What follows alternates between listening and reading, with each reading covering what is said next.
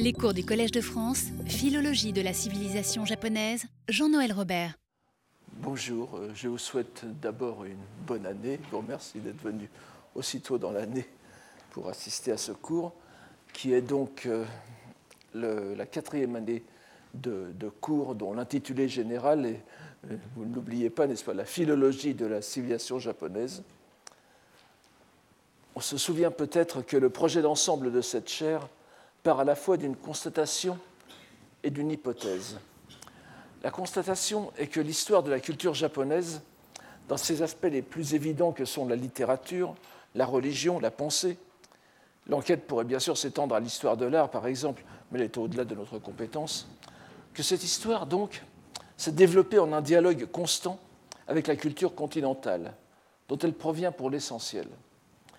Il ne s'agissait pas seulement d'un dialogue didactique, de maître à élève, mais d'un dialogue que l'on pourrait qualifier de mimétique, c'est-à-dire qu'au lieu de se dérouler entre deux interlocuteurs distincts, disons la Chine d'un côté et le Japon de l'autre, ce dialogue se développe entièrement dans le cadre japonais, faisant comme si les composants naturels sur lesquels ils se fondaient avaient une existence indépendante de leur origine continentale, c'est-à-dire chinoise.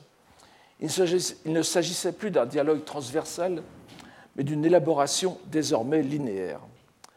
L'hypothèse est que l'aspect mimétique de ce dialogue fondateur a été élaboré de façon consciente par les Japonais, par les lettrés japonais, au cours des âges.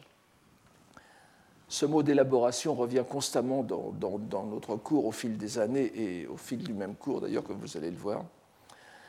Il faudrait bien sûr préciser ce qu'il faut entendre par conscient ici.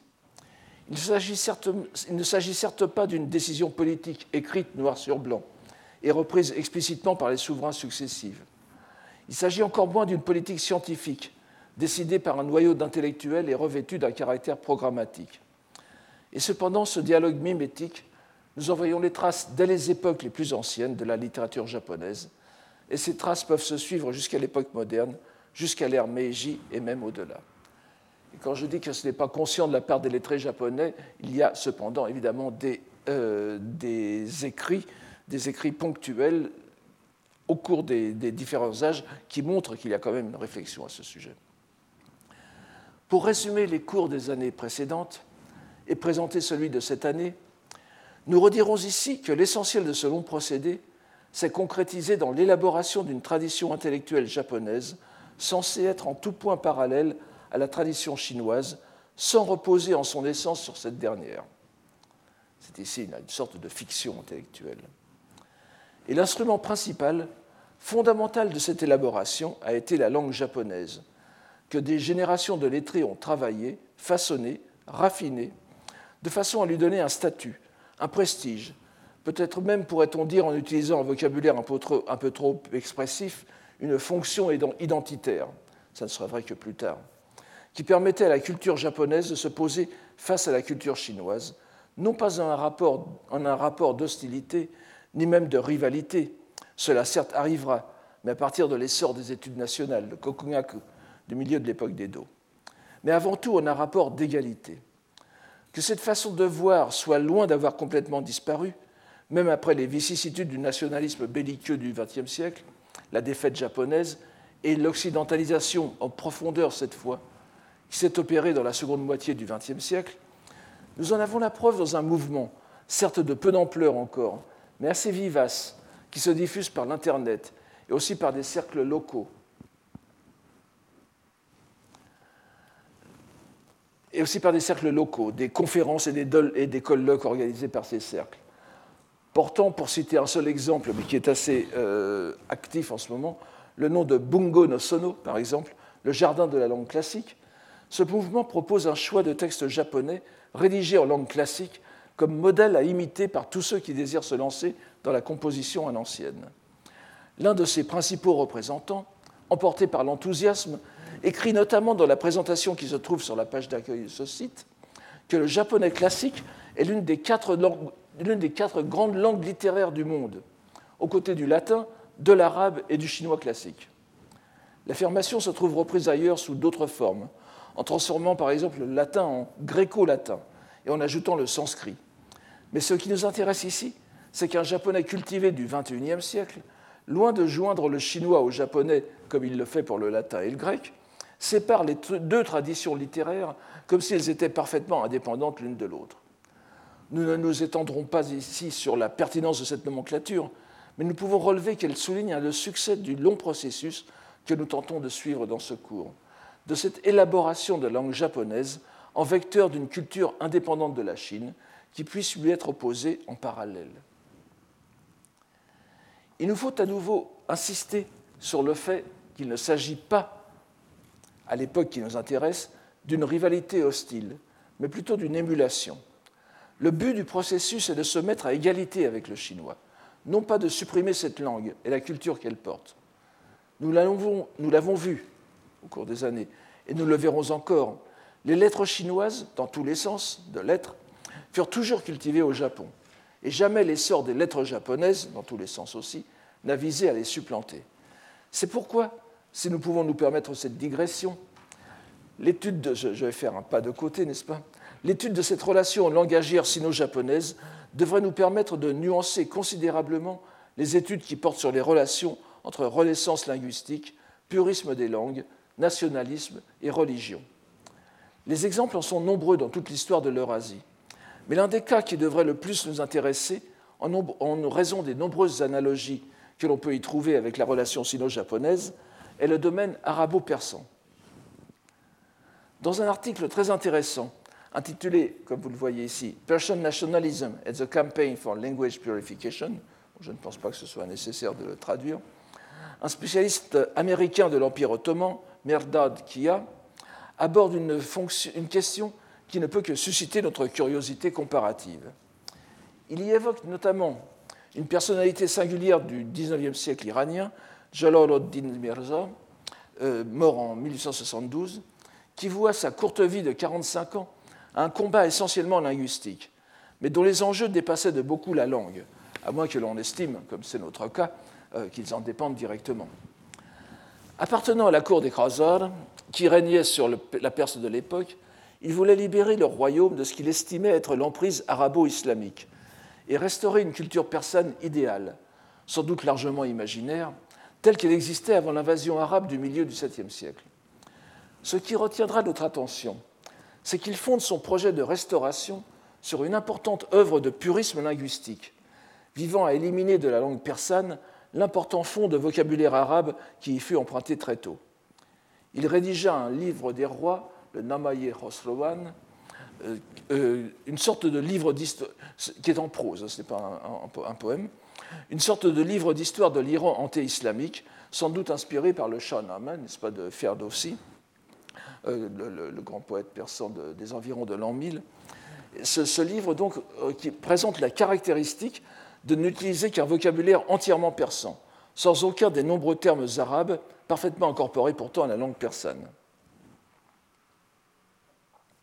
C'est très intéressant d'ailleurs de voir qu'il prolonge à 800 ans d'écart, un peu plus de 800 ans d'écart, le projet de Ferdowsi. N'oublie pas que le livre des rois de Ferdowsi est aussi entièrement, autant que possible, rédigé en lettres arabes, mais avec un vocabulaire presque entièrement persan. Jalal od-Din Mirza va plus loin encore en essayant de supprimer tout terme arabe et en reconstituant, alors, en se lançant dans la néologie artificielle, c'est-à-dire en reconstituant des mots nouveaux à partir de racines anciennes, ce qui a été très critiqué même par des gens de son époque qui étaient du même bord que lui et qui, eux, préféraient aller chercher des mots authentiquement persans ou iraniens dans les dialectes périphériques, un peu comme ce qui est fait pour le turc plus tard. Bon, nous ne pouvons bien sûr, et malheureusement d'ailleurs, nous étendre trop longtemps sur cette œuvre et sur l'histoire de la relation hiéroglyphique entre le persan et l'arabe, mais nous pouvons souligner combien le projet de Jalal od-Din Mirza est différent dans son utilisation du purisme linguistique, d'un mouvement superficiellement analogue de la relation sino-japonaise. Remarquons cependant que dans les deux cas, la dimension religieuse est intimement liée au projet langagier, mais leurs buts sont diamétralement opposés. Alors que le purisme persan vise à l'élimination de l'islam en tant que religion étrangère, le purisme japonais tel que nous l'avons étudié lors des 2 premières années, a pour but d'incorporer les doctrines du bouddhisme, religion étrangère elle aussi, explicitement désignée comme telle tant par ses adversaires des premiers temps de son introduction que par les moines qui l'ont fait passer dans la trame même de la langue japonaise, et de fait dans la culture japonaise réélaborée en autochtone. Donc c'est un but diable. Le même instrument de purisme linguistique est utilisé de façon complètement contradictoire, alors que la situation est très voisine. N'oubliez pas que dans le persan, vous avez à peu près la même proportion de vocabulaire arabe que le vocabulaire chinois en japonais. Et l'affaire n'est pas terminée en Iran, comme on le sait. Dans la seconde moitié du XXe siècle, il y a eu énormément de controverses à ce sujet. Il y a cependant, dans la présentation que fait M. Mehrdad, qui a des idées de Jalal od-Din Mirza, un autre point qui retiendra notre attention. Il s'agit de l'idée développée largement au XIXe siècle dans les milieux nationalistes et modernistes iraniens, selon laquelle il faut distinguer le matériel du spirituel. Puisque la confrontation se fait comme ça, cette fois comme pour le Japon, n'est-ce pas, avec l'Occident et plus seulement avec le monde arabe, islamo-arabe. Si la suprématie européenne dans le domaine matériel ne peut être contestée, il ne faut pas, selon Mirza, que son indispensable adoption par les Iraniens se fasse au détriment du domaine spirituel, où cette fois, ce sont eux qui ont la suprématie, ne serait-ce que parce qu'ils sont les dépositaires d'un héritage millénaire, mis à mal par les Arabes d'abord, puis par les Mongols, et menaçant de l'être encore par les Européens. Ce langage nous est familier. Il fut celui de la modernisation de l'ère Meiji, où l'on parlait couramment de l'âme japonaise et du savoir-faire occidental, Wakon Yosai, exactement à la même époque en Chine et dans les mêmes circonstances de crise intellectuelle, où l'on sentait la tradition nationale mise en danger par l'apport nouveau des idées occidentales, on parlait d'essence chinoise et utilitarisme occidental, Zhongti Xiyong. On reconnaît d'ailleurs le Chu-tai, n'est-ce pas, Chuoku no Kokutai, ce caractère tai qui est utilisé aussi vers la même époque au Japon dans le contexte que l'on sait, n'est-ce pas, l'essence nationale. Alors je ne sais pas encore si ce Chu-tai ici est inspiré du Japon ou si c'est un développement autonome. De même, l'autre formule, Zhongti Weiti, Zhongshui Weiti, n'est-ce pas, les études chinoises constituent l'essence et les études occidentales constituent l'utilité, l'utilitarisme. On retrouvera peu ou prou la même idée dans la plupart des cultures et des nations qui ont été confrontées à l'intrusion grandissante des idées et des techniques occidentales, en une tentative que l'on peut juger compréhensible de limiter l'emprise de ces dernières sur des sociétés qui semblait brusquement bien fragile face à l'incommensurable efficacité technique de l'Occident. Mais cette attitude, qui peut sembler à première vue caractéristique de l'histoire moderne et même contemporaine, telle que nous la voyons sous nos yeux, marquée qu'elle est par le double processus d'incorporation et de résistance face à une influence extérieure inéluctable, cette attitude est en réalité fort ancienne. Il faut sans doute reconnaître à la culture japonaise l'originalité d'avoir été sans doute parmi les premières à l'expliciter clairement. On pourrait remonter bien plus loin, n'est-ce pas, à la culture gréco-latine, où nous avons des exemples tout à fait clairs de cela aussi. Mais ici, vous allez voir que c'est quelque chose qui a perduré au Japon. Nous pourrions aller plus loin et nous demander si les slogans qui ont fleuri au XIXe siècle, comme ceux que je viens d'évoquer, n'en proviennent pas directement, au moins pour l'Asie orientale, évidemment. Le fait est avéré pour le Japon, mais je ne pense pas que l'on se soit interrogé sur l'influence qu'il a pu exercer sur la Chine. Toujours est-il que nous trouvons dans l'anthologie poétique impériale appelée la seconde anthologie des glanures poétiques, le Go shūi wakashū, datée de 1086, une expression très claire de ce dilemme. Et j'attire votre attention sur le fait qu'il est pratiquement contemporain du texte qui va nous intéresser cette année, bien que les poèmes mentionnés soient plus anciens. On s'en souvient peut-être, parce que nous l'avons déjà vu, il s'agit d'un échange de poèmes que nous avons vu il y a 2 ans dans le cours consacré aux poèmes sur les dieux, Jingika, Jingi no Uta. Un échange entre l'illustre poétesse Akazome Emon, qui a fleuri dans la première moitié du XIe siècle, et son mari Ōe no Masahira, qui est mort donc de 952 à 1012, qui est loin lui aussi d'avoir été un inconnu, puisqu'il fut un poète renommé en chinois et en japonais, et a en outre le mérite d'avoir été le grand-père de Ōe no Masafusa, dont nous verrons plus tard le lien avec ce cours. Masahira pouvait s'enorgueillir d'être doctoresse lettres, Monjō Hakase, en lettres chinoises, s'entend, la plus haute distinction académique de l'époque de Heian. Le poème que nous allons voir montre qu'il n'était pas peu fier de son titre. Comme on s'en souvient encore, l'échange est conservé dans la rubrique Facétie, Haikai, Haikaika, Haika no Uta, de l'anthologie, où se trouvent des poèmes rapportant des bons mots, des mots d'esprit. Celui de Masahira, le poème de Masahira, donc, concerne une nourrice qui ne peut donner suffisamment de lait à leur enfant. Je vous en ai donné un texte où j'ai remis pas mal de caractères chinois pour vous permettre de mieux suivre, n'est-ce pas ? Le texte est le suivant. Hakanakumo, Hakanakumo omoikeru kana, chimo nakute, hakase no ie no menoto santoa. Je traduis. Quelle inconsistance en sa pensée, que si pauvre en lait, elle voulut se faire nourrice chez un docteur en lettres. J'ai même orthographié lettres L-A-I-T, n'est-ce pas, 2-T-R-E-S, pour ajouter au jeu de mots, avec un jeu de mots sur chi, le lait en japonais, et sagesse, chi-en-o-chi, en sino-japonais. C'est le lait de sapience qui doit nourrir l'enfant. L'épouse vole au secours de la malheureuse nourrice, ainsi raillée, en rétorquant à son mari.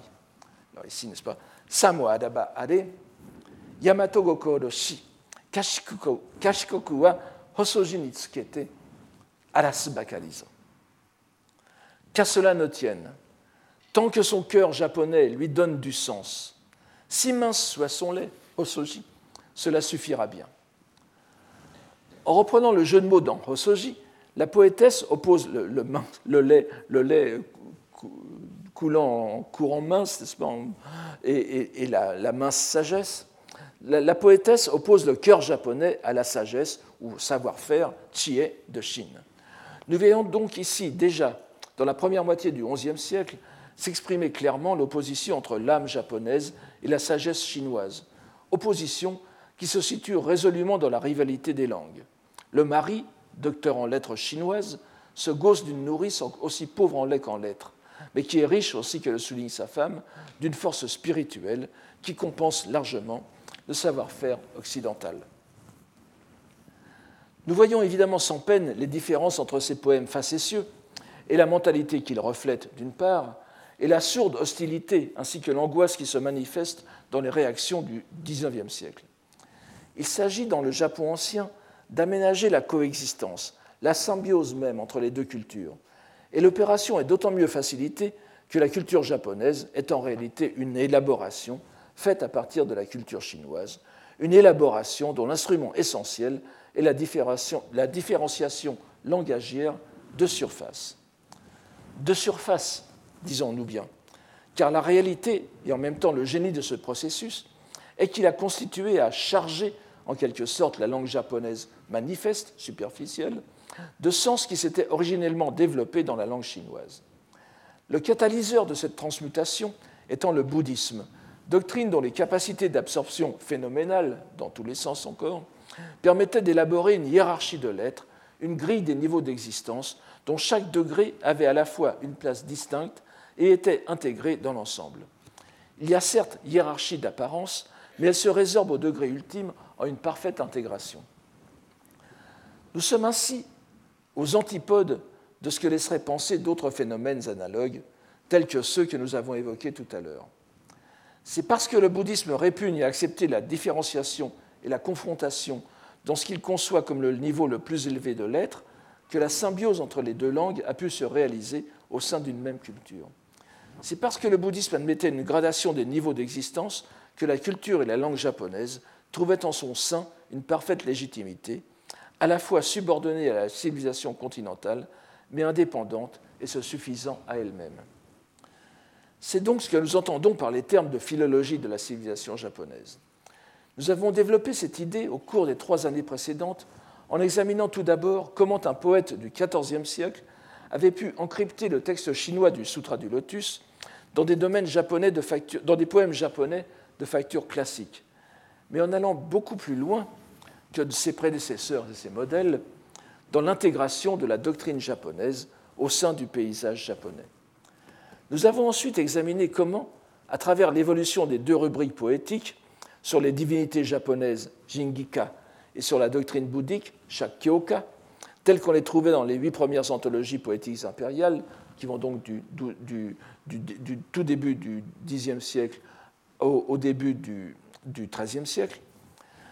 Donc, nous avons examiné comment ces divinités se sont trouvées intégrées dans les représentations bouddhiques d'une part, et comment d'autre part la poésie sur les dieux, elle-même, devenait le vecteur de l'assimilation des 2 dimensions religieuses, tout en conférant à la langue japonaise un niveau de sacralité, que je me permets d'employer même dans ces domaines bouddhiques, qui ne le cédait en rien aux langues continentales.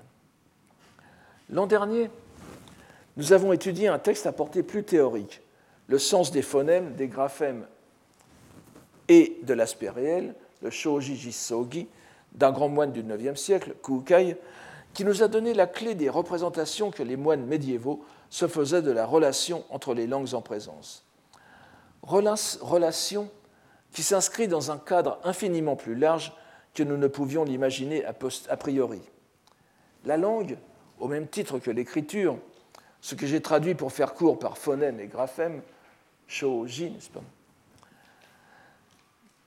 est un signe, monji, qui n'est que le reflet à notre niveau d'existence, c'est-à-dire dans l'un des 10 plans, des 10 plans jippōkai, jikkai, en lesquels se divisent l'être, et qui va des enfers au plus bas jusqu'au plan de Bouddha, Bukkai au plus haut, du signe absolu, ultime, qui se déploie dans les lettres brahmiques, les bonji, lesquelles sont l'émanation directe du Bouddha Vairochana, Dainichi Nyorai, en sa dimension la plus haute, le corps de loi, Hoshin.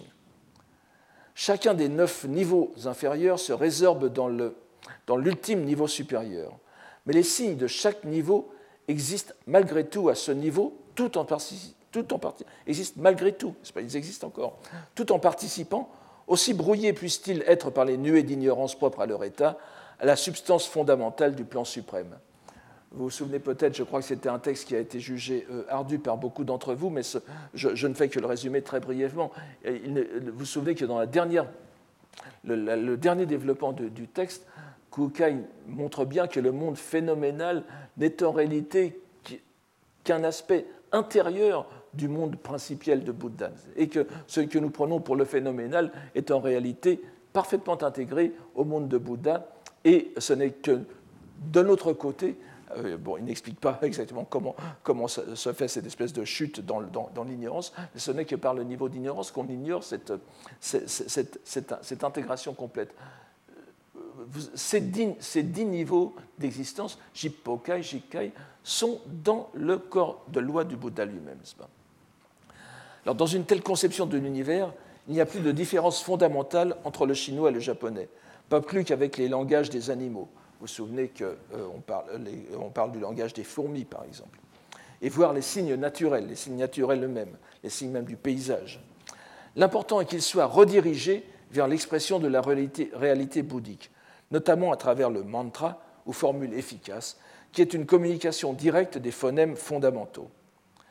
Les conséquences des idées de Kūkai, elles-mêmes reprises de doctrines indiennes transmises en Chine assez peu de temps, un siècle environ, avant l'arrivée du moine japonais à Chang'an. Donc, ces conséquences sur la conscience qu'ont eu les Japonais de leur propre langue furent considérables. Ces conséquences sont très bien résumées et concrétisées dans le célèbre poème mnémotechnique appelé Iroha Uta, n'est-ce pas, Iroha no Uta, qui est très logiquement attribué à Kūkai, bien qu'il lui soit certainement postérieur d'au moins un siècle. On y voit le syllabaire japonais organisé en un poème où tous les signes sont représentés, chacun une seule fois. Poème qui représente l'essentiel de la doctrine bouddhique et représente d'une certaine façon l'une des premières illustrations de l'idée qui s'épanouira à la fin du XIIe siècle et pendant le XIIIe siècle, selon lequel le poème japonais, le waka, est en soi une dharani, d'Alandi, n'est-ce pas, comme vous avez ici, ou une parole de vérité, un mantra, shingon, menant à la forte expression que nous avons trouvée dans la biographie de Myoë, écrite par son disciple Kikai, dont vous avez le nom ici, et voici cette expression, n'est-ce pas, « Kono uta wa sunawachi kore nyorai no shin no gyōtai nari » Les poèmes sont la forme véritable de l'ainsi venu, du Tathagata. Cette identification, bien que très postérieure, s'inscrit parfaitement dans le prolongement de la démonstration qui est faite par Kūkai dans son traité sur le sens des phonèmes, des graphèmes et de l'aspect réel. Nous pouvons en suivre les conséquences jusqu'à l'époque moderne, ainsi que je l'ai montré pour le discours de réception de Kawabata Yasunari, puisque cette phrase est citée par Kawabata. Voilà donc où nous en sommes au début de cette nouvelle année de cours dans notre enquête sur la philologie de la civilisation japonaise. Après le texte de Kūkai que nous avons lu l'an passé, qui était certes ardu, s'appuyant sur des doctrines bouddhiques que nous n'avons pu absorber que de façon fort rapide, nous allons revenir cette année à l'étude d'un cas bien plus concret, mais qui est exemplaire de la relation langagière sino-japonaise dont nous essayons de mettre le fonctionnement en lumière. On se rappellera que l'opuscule de Kūkai, comme tout le reste de son œuvre d'ailleurs, était rédigé en chinois classique et que lui-même ne faisait aucune allusion à la langue japonaise. Ce sont ses commentateurs qui, à partir de la fin de l'époque de Heian, et encore de façon bien superficielle, ont appliqué à cette langue, à la langue japonaise donc, les idées exprimées par leur maître. De l'autre côté, le recueil de Sonhen, qui a fait l'objet de notre cours de première année, était bien sûr intégralement en japonais, tout en se présentant comme l'exégèse poétique du texte chinois du Sutra du Lotus. Les poèmes sur les dieux et la doctrine bouddhique qui nous ont occupés la seconde année se situaient essentiellement dans la dimension de la langue japonaise. La toile de fond hiéroglossique, si vous me permettez d'utiliser ce terme que j'aime bien, qui était composée avant tout de ce même sutra, du Sutra du Lotus donc, ou d'autres textes bouddhiques, soit canoniques, comme le Sutra du Diamant, le Kongokyo, ou l'enseignement de Vimalakirti, Yuimagyō, soit exégétiques, comme la Somme de Contemplation, le Makashikan, étaient certes indispensables à leur intelligence, mais cependant bien dissimulés derrière le déploiement poétique purement de langue japonaise. Le texte qui nous occupera cette année a d'abord été choisi parce qu'il se situe, de par son contenu même, au cœur de notre questionnement. On se souvient peut-être de ce qui a été dit dans les leçons d'introduction des cours des deux dernières années. Après l'extraordinaire floraison d'une singularité littéraire aussi remarquable que le Man'yōshū, dont nous avons la chance d'avoir à Paris, je me suis permis de le citer ici, puisque son enseignement est tout récent, le début de son enseignement est tout récent, donc nous avons l'un des grands spécialistes de la langue japonaise ancienne en général, et qui applique au Man'yōshū, à l'étude et à l'exégèse du Man'yōshū, ces découvertes, on peut appeler vraiment découvertes, sur les relations linguistiques du japonais ancien et des langues avoisinantes, c'est pas les langues de Corée, les langues tungus et l'ainu aussi, dont Vovin découvre des traces dans plusieurs textes littéraires japonais anciens. Donc ce Man'yōshū, qui est en effet une singularité, pour reprendre le terme des astrophysiciens, donc ce Man'yōshū qui date des environs de l'an 759, donc, alors, la seconde moitié, donc, après ce Man'yōshū, la seconde moitié du 8e siècle et le 9e siècle tout entier voit l'occultation de la littérature japonaise au profit des œuvres rédigées en chinois classique par les lettrés japonais. Une occultation telle que certains n'ont pas hésité à parler à ce propos d'âge obscur des lettres japonaises, ce qui semble bien exagéré, nous l'avons déjà vu et je le redirai. Ce n'est qu'au début du Xe siècle que les lettres japonaises refont surface avec la première des anthologies impériales, le Shōkin wakashū, dont la publication, si l'on peut dire, s'est développée entre 905 et 920. Et l'on voit désormais, avec la succession de ces anthologies, et aussi le foisonnement des recueils poétiques personnels, les jikashū, en même temps que l'apparition des récits continus en prose, à commencer par le Taketoni Monogatari, qui est généralement daté du tout début du IXe siècle, comme le Kokinshu donc, et bien sûr le Genji Monogatari un siècle plus tard, l'élaboration de la littérature classique. Ainsi exposée, l'évolution de la littérature au Japon pendant ces siècles décisifs peut donner l'idée de deux voies parallèles, l'une chinoise, l'autre japonaise, qui ne se rencontreraient pas. Ce serait une impression tout à fait fallacieuse, ne serait-ce que parce que les textes chinois dont il est question, qu'ils aient été rédigés par des auteurs chinois ou japonais, sont toujours réalisés oralement en japonais, d'une façon ou d'une autre. Il faut certes nuancer ce propos. Nous aurons d'ailleurs l'occasion d'y revenir au cours de notre lecture. Mais il faut déjà préciser que, quel que soit le mode de lecture utilisé, il ne pouvait être qu'à usage interne, c'est-à-dire japonais. Même quand les Japonais s'efforçaient de lire selon la prononciation chinoise, il s'agissait d'une prononciation remodelée selon la phonétique japonaise et qui n'aurait certainement pas permis l'intercompréhension entre un Chinois du continent et un Japonais. Et je le rappelle à chaque fois, n'est-ce pas, les Japonais de l'époque distinguaient bien la connaissance du chinois classique de la langue parlée chinoise. Et ceux qui allaient en Chine s'en rendaient compte tout de suite. Et on avait souvent des moines spécialisés dans la langue parlée chinoise qui pouvaient l'avoir apprise au Japon au sein de communautés immigrées, soit par leur propre voyage en Chine. Mais on distinguait parfaitement les deux langues et on ne les mélangeait pas. En dehors de la pratique didactique, donc, même les textes chinois étaient lus de façon à être compris à l'oreille par un auditeur japonais. Ce qui fait qu'en fin de compte, qu'ils aient été rédigés en chinois ou en japonais, la réalisation orale se fait en japonais. La grande différence pour ce qui est de la poésie est que la poésie chinoise lue à haute voix en japonais perd d'abord toutes ses caractéristiques prosodiques, phonétiques, originelles. On sait que celles-ci sont nombreuses et essentielles pour apprécier pleinement l'œuvre du poème. Nous pourrions les résumer en trois catégories. Tout d'abord, l'aspect graphique, la façon dont les caractères écrits se succèdent et se répondent. Ensuite, l'aspect prosodique, à proprement parler, c'est-à-dire le nombre régulier de syllabes, le plus souvent 5 ou 7 par vers, qui alternent selon des schémas bien définis, qui alternent donc les prononciations dites planes, c'est pas hyo, taira et soku. Je n'ai pas donné les... Enfin, c'est peut-être pas la peine de...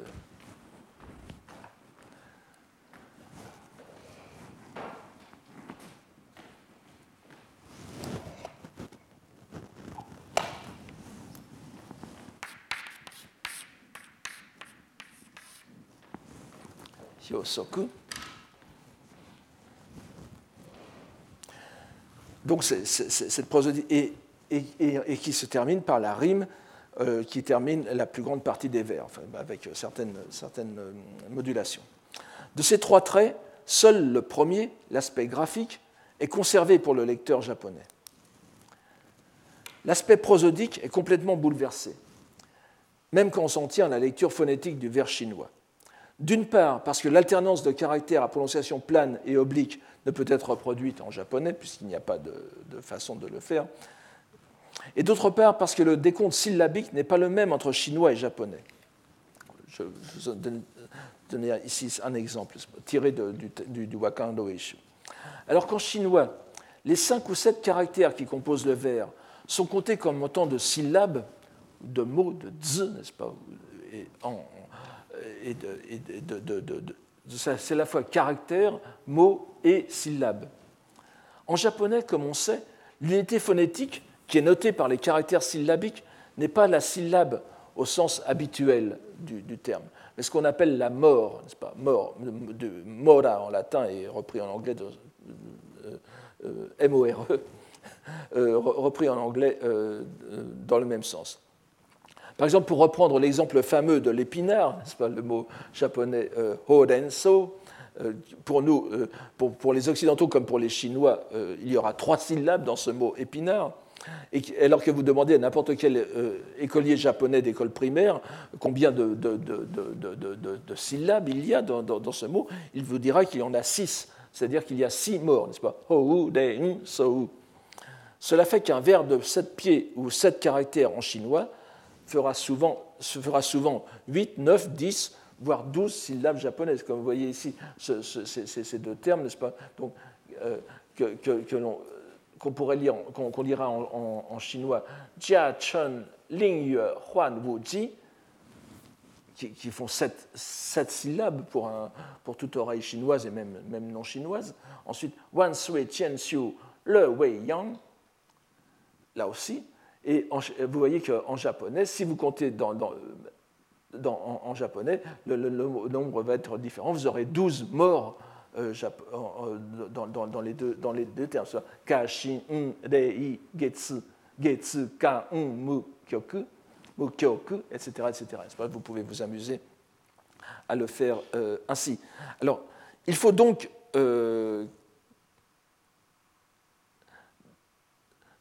pour le lecteur japonais qui voudra lire en lecture phonétique, n'est-ce pas, en lecture on, seule la correspondance visuelle entre le caractère chinois et la prononciation maurique japonaise donnera l'illusion d'une reproduction stricte du rythme.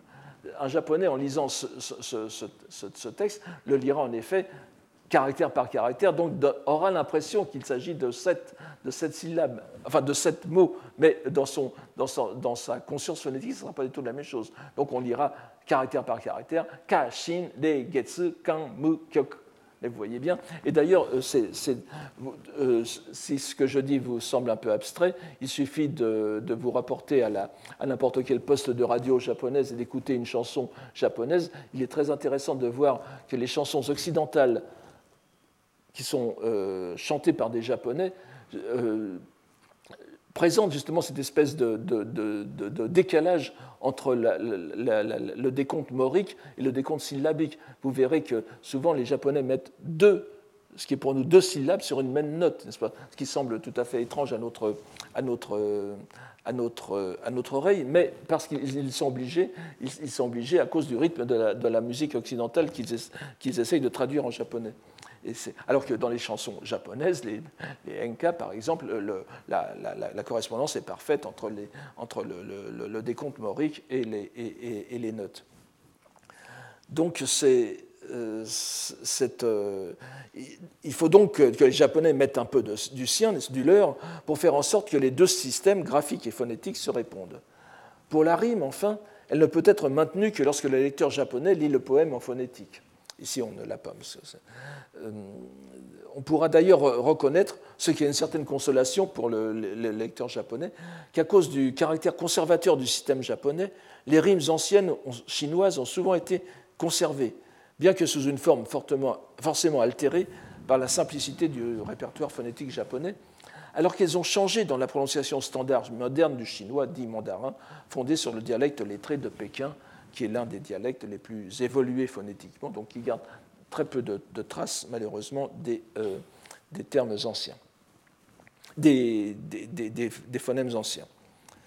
Et d'ailleurs aussi, la prosodie chinoise moderne ne suit plus du tout, ne suit pratiquement plus la prosodie classique, si bien que, comme vous savez, par exemple, dans cette alternance de ton hyo-soku, n'est-ce pas, le premier ton, le ton plat, ping, n'est-ce pas, est long, est considéré comme long. C'est le plus long c'était le plus long de la langue chinoise de l'époque, enfin de la langue chinoise standard de Chang'an de l'époque. Or, maintenant, en chinois moderne, ce n'est plus le premier ton, auquel correspond plus ou moins le ton ping, qui est le plus long, c'est le 3e ton, n'est-ce pas, ma, qui est le plus long. Donc, ça décale complètement le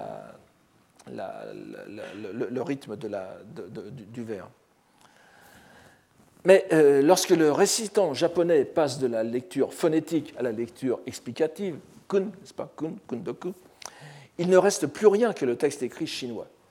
Celui-ci se trouve transposé oralement en japonais et ne conserve donc plus rien ni du décompte des syllabes ni de la prosodie initiale. La transposition en japonais ne cherche pas non plus à garder un maître reconnaissable.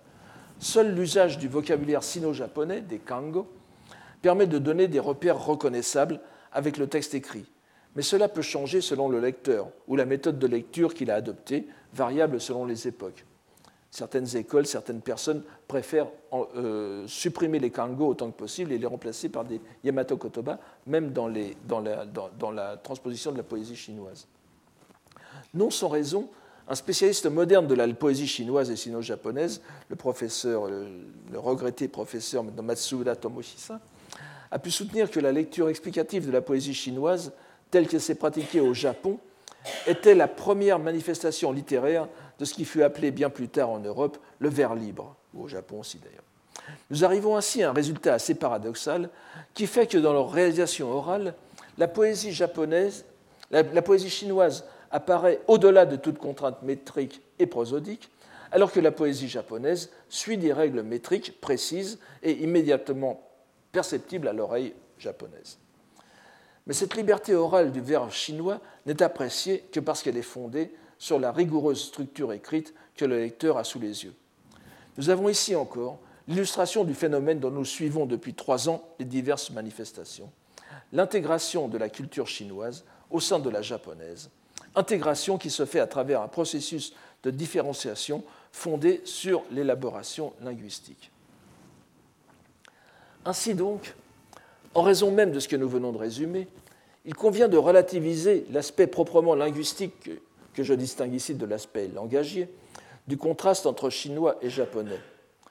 Il vaudrait mieux d'ailleurs utiliser les termes de style chinois et style japonais. Ce n'est pas linguistique puisque nous sommes dans la même langue en réalité. Il vaudrait donc utiliser les termes de style chinois et style japonais malgré leur ambiguïté. Nous n'avons pas à proprement parler une situation de diglossie dans le Japon de l'époque, si par diglossie nous entendons la situation linguistique d'une société où la langue de prestige est différente de la langue parlée. Une telle situation existait sans doute, comme elle existe peu ou prou dans toutes les sociétés lettrées, mais elle n'est pas pertinente à notre propos, puisque la présence de la langue parlée japonaise par contraste avec la langue écrite japonaise est très peu perceptible dans les époques qui nous intéressent. Encore une fois, la situation que nous avons à l'époque, comme dans presque toutes les époques de la culture japonaise jusqu'à l'époque contemporaine, est une recherche d'équilibre entre une langue qui occupe un statut que l'on pourrait qualifier de sacré ou de prestige quasiment religieux, et une langue autochtone qui tente à bénéficier du statut de cette langue sacrée en visant le même niveau ultime de sacralité. Cependant, cette conception même de relation hiéroglossique que nous cherchons à mettre en évidence est bien visible dans la conscience qu'ont les lettrés japonais médiévaux de la double composition de leur culture. C'est pourquoi il est remarquable et significatif qu'après un siècle et demi de production littéraire essentiellement de style chinois, donc du milieu du 8e jusqu'à la fin du 9e, puis presque la même période d'essor des lettres japonaises, telles que nous venons de l'esquisser brièvement, donc du tout début du 10e siècle jusqu'au milieu du 11e siècle, pour l'histoire qui nous concerne maintenant, apparaissent en quelque sorte donc la synthèse entre les deux courants. Nous allons donc réfléchir cette année à ce phénomène hiéroglossique, excusez-moi de cette répétition, d'un terme qui me semble important pour décrire ces phénomènes, à partir d'un texte datant du milieu du XIe siècle. Mais avant de ce faire, permettez-moi de faire un détour d'un demi-millénaire, en espérant que vous verrez rapidement que ce détour constitue une bonne introduction à notre propos. Nous n'en sortons d'ailleurs pas complètement, puisque nous restons dans le cadre des religions. On situe en général, autour de 1549, l'arrivée du christianisme au Japon, avec le débarquement à Kagoshima du missionnaire jésuite saint François Xavier. Il fut rapidement suivi d'un nombre assez important de ses confrères pour qu'une activité intense de propagande de la foi s'organise et porte des fruits suffisants pour finir par inquiéter le pouvoir japonais et déclencher plusieurs vagues de persécutions qui éliminèrent à la longue presque toute trace de la religion étrangère, avant la fin de la première moitié du XVIIe siècle, donc 1640, n'est-ce pas, pour la bataille de Shimabara. C'est pourquoi l'historiographie européenne a parfois appelé, avec un peu d'exagération peut-être, cette période, mais pas si exagérée que cela quand on tient compte des conséquences culturelles à long terme, n'est-ce pas. On a donc appelé cette période le siècle chrétien. L'un des résultats les plus durables de l'activité des missionnaires fut probablement, outre les descriptions épistolaires et les réflexions qu'ils ont laissées sur les mœurs et l'histoire du Japon de leur époque, ce qu'ils nous ont transmis sur la langue japonaise contemporaine. Leurs travaux linguistiques ont été soutenus par les deux presses à caractère mobile qu'ils avaient établies dans le Kyūshū. L'une dans la grande île, enfin l'une la plus grande île de Amakusa, n'est-ce pas, dans le département actuel de Kumamoto, l'autre à Nagasaki. En l'espace d'une vingtaine d'années, entre 1591 et 1511, c'est une trentaine d'ouvrages qui ont été publiés à l'intention des missionnaires eux-mêmes, et des novices japonais qu'ils avaient enrôlés dans la Compagnie de Jésus et de leurs ouailles laïques japonaises. De façon très intéressante et lourde de conséquences pour d'autres cultures asiatiques, en particulier les Philippines et le Vietnam. Les ouvrages en japonais édités par ces deux presses se répartissent en deux catégories, ceux qui sont rédigés en écriture japonaise et ceux qui sont translittérés en écriture latine. En ce qui est sans doute la première tentative de transcription systématique d'une langue asiatique en lettres européennes. C'est un peu... on a des précédents, n'est-ce pas ? Ce n'est pas une innovation à proprement parler. Vous connaissez sans doute ce fameux texte Cumanicus, ou Cumanicus, le Codex Cumanicus, qui est conservé à Venise et qui est datable du XIIIe siècle, qui est encore écrit l'œuvre de missionnaires franciscains cette fois, qui étaient en Asie centrale et qui ont noté en latin pour la langue de travail et donc en caractère latin deux langues importantes d'Asie centrale, l'une étant le persan, une langue bien connue, mais l'autre étant la langue parlée par une des ethnies turques qu'on appelait les Koumanes, n'est-ce pas, qui est le seul, on peut dire, monument littéraire que l'on garde de cette langue, puisqu'il y a à la fin quelques contes rédigés en langue comane. Donc ce n'est pas les missionnaires faisaient déjà ça. Mais ici, c'est beaucoup plus systématique et ce n'est pas ce qui est important, c'est que le Codex Cumanicus, c'était pour les missionnaires, éventuellement pour les marchands, puisqu'il y a une seconde partie qui est plus concernée par, semble-t-il, des transactions commerciales. Mais ici, c'est à l'usage des Japonais aussi que c'est fait. Il n'est pas besoin d'insister sur l'ampleur du bouleversement culturel que cela représente. Il suffit de faire un bref tour d'horizon de la situation actuelle pour en mesurer l'impact, puisque n'oubliez pas que le grand nombre de langues d'Asie qui sont maintenant notées avec l'écriture latine, c'est dans la droite ligne de ce qui s'est fait à cette époque. Vous avez d'abord le Vietnam avec Alexandre de Rhodes, et il est intéressant de voir qu'Alexandre de Rhodes, donc qui est 1591-1660, n'est-ce pas, avait d'abord voulu être missionnaire au Japon. Et il avait été envoyé à Macao, qui était en quelque sorte la porte d'entrée pour le Japon à l'époque, et il avait étudié la langue japonaise dans le but de s'y rendre. Et puis, la vague de persécution aidant, le Japon devient... Il devient barré, interdit, et il retourne en Cochinchine et au Tonkin, n'est-ce pas, c'est-à-dire donc dans le Vietnam actuel.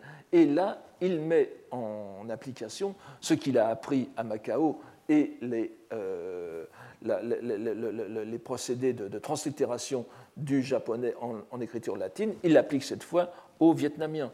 Et il publie à Rome en 1651 ce grand dictionnaire annamite portugais-latin qui devient le premier monument de la langue vietnamienne rédigé en caractère latin qui sera adopté simplement au début du XXe siècle, n'est-ce pas, de façon, enfin autour de 1900 en tout cas, de façon définitive. Et de même les Philippines qui étaient... dont l'activité missionnaire à proprement parler commence légèrement après le Japon, les Philippines qui deviennent aussi avec Manille une autre porte sur le Japon, là aussi la grande langue de l'île principale, n'est-ce pas, le tagalog, donc, est notée en caractère latin à partir de cette époque et supplante peu à peu les écritures utilisées aux Philippines comme les caractères latins ont supplanté les caractères chinois au Vietnam. De même pour le reste, pour l'Indonésie, etc. après. Donc, c'est, ce qui s'est fait à l'époque dans ces missions japonaises est très important pour l'ensemble de l'Asie. Je ne dis pas que ce soit une bonne chose qu'on ait tout transcrit en caractère latin, bien sûr. Les Vietnamiens, par exemple, auraient certainement pu élaborer. Ils l'avaient fait d'ailleurs un système propre auquel il a manqué d'avoir été standardisé. C'est ça qui l'a empêché de reprendre la main sur l'alphabet latin.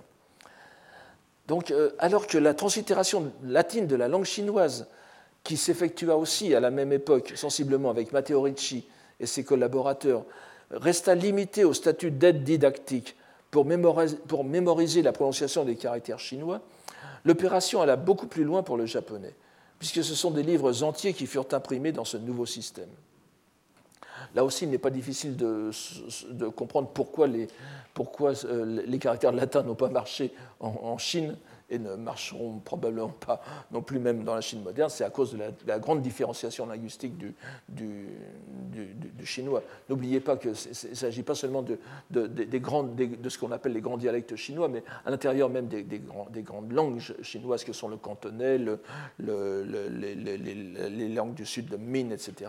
Vous avez le shanghaïen, vous avez un nombre incalculable de dialectes que l'on ne peut pas standardiser et dont les locuteurs refuseraient d'adopter un standard qui ne soit pas le leur. Donc les caractères chinois ont été indispensables en Chine de tout temps.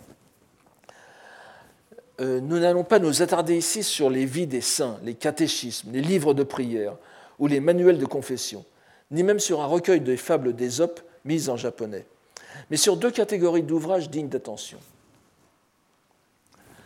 Tout d'abord, deux œuvres monumentales, je simplifie bien sûr, tout d'abord deux œuvres monumentales qui sont encore aujourd'hui étudiées et utilisées par les philologues japonais. Le fameux dictionnaire japonais-portugais, intitulé, alors excusez ma prononciation portugaise, donc Vocabulario da Lingua de Japan, et en plus c'est l'orthographe de l'époque puisque l'orthographe moderne est sensiblement différente, connu de nos jours au Japon sous le nom de Nippogisho.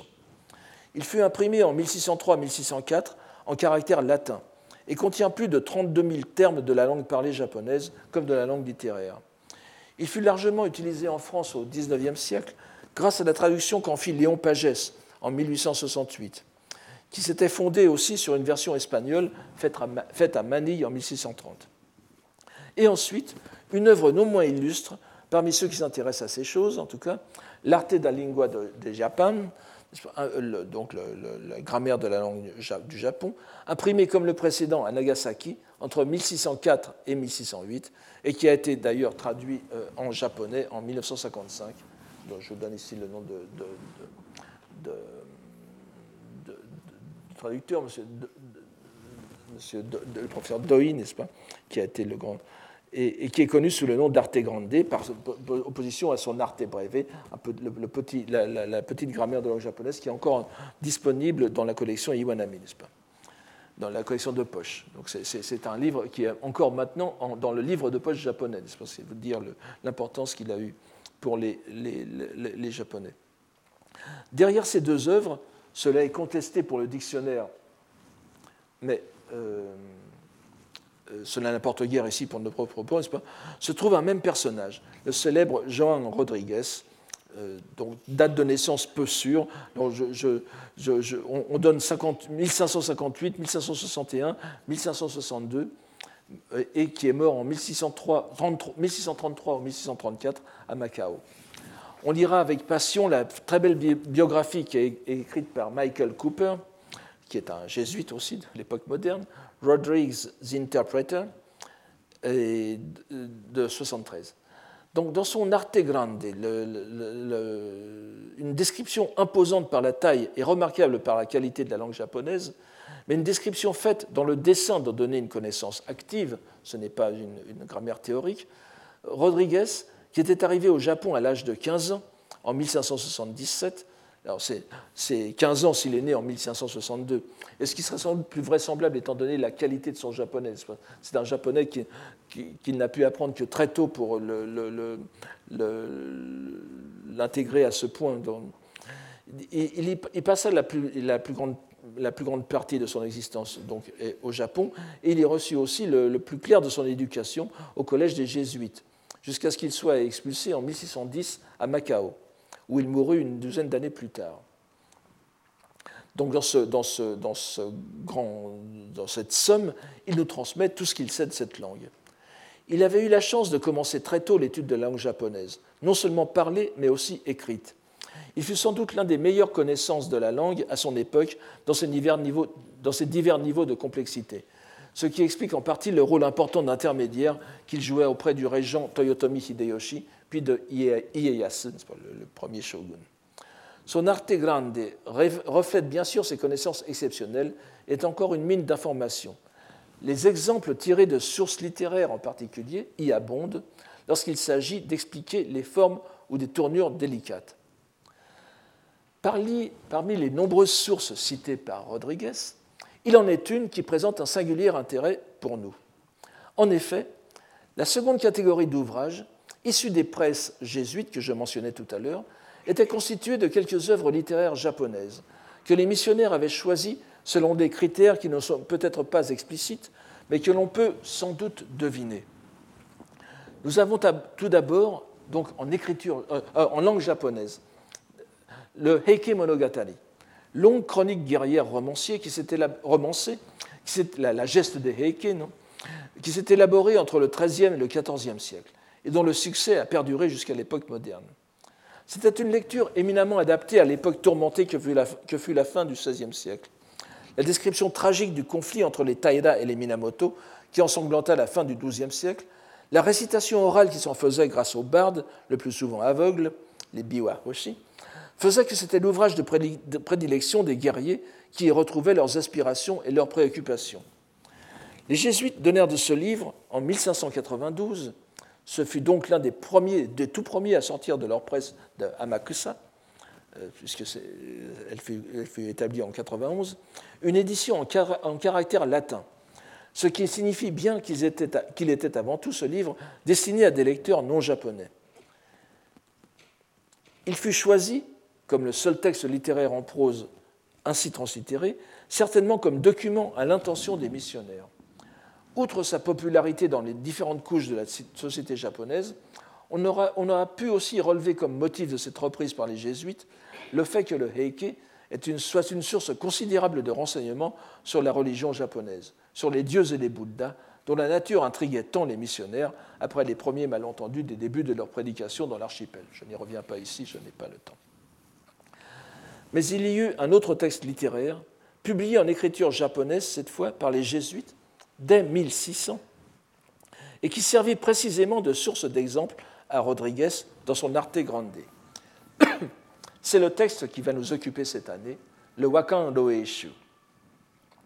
Si l'on accepte un recueil d'extraits en écriture japonaise également du Taiheiki, le Taiheiki qui est l'autre grand récit militaire, le Gunki Monogatari du XIVe siècle, le Wakan Rōeishū est donc le seul livre purement littéraire à avoir été publié en vrai japonais, c'est-à-dire en écriture japonaise, par les jésuites.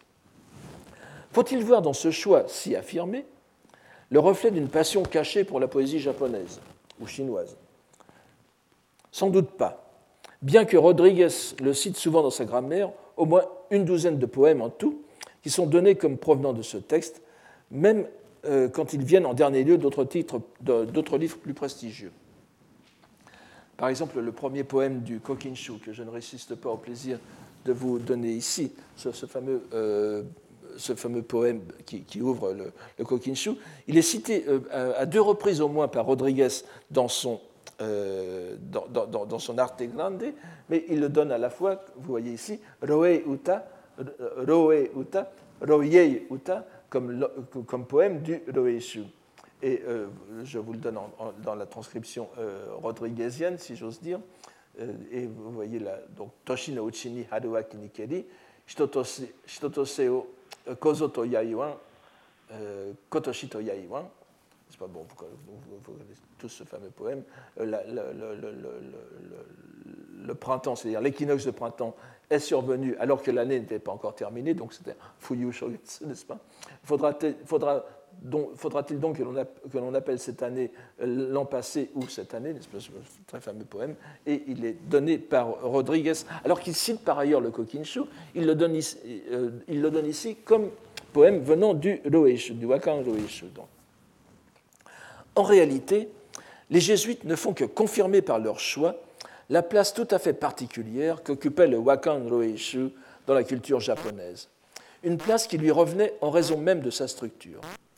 Comme il l'a été souvent souligné, ce recueil où se mêlent poèmes chinois composés par des Chinois, poèmes chinois composés par des Japonais et poèmes de langue japonaise était l'introduction par excellence à la lecture et la composition poétique, art dont la maîtrise était essentielle pour le lettré comme pour le guerrier. Dès sa composition au XIe siècle, il devint une manière de classique et fut l'objet constant d'études et de commentaires. En le réimprimant en 1600, les jésuites entérinaient sa réputation et Rodrigues en faisait passer des fragments jusqu'en Europe. Ce fait me semble suffisamment éloquent pour en avoir fait aujourd'hui le préambule à ma présentation du cours de cette année, et nous, qui se poursuivra donc la semaine prochaine avec l'auteur, le compilateur du Rōeishū et le texte lui-même. Je vous remercie pour aujourd'hui. Retrouvez tous les enseignements du Collège de France sur www.college-2-france.fr.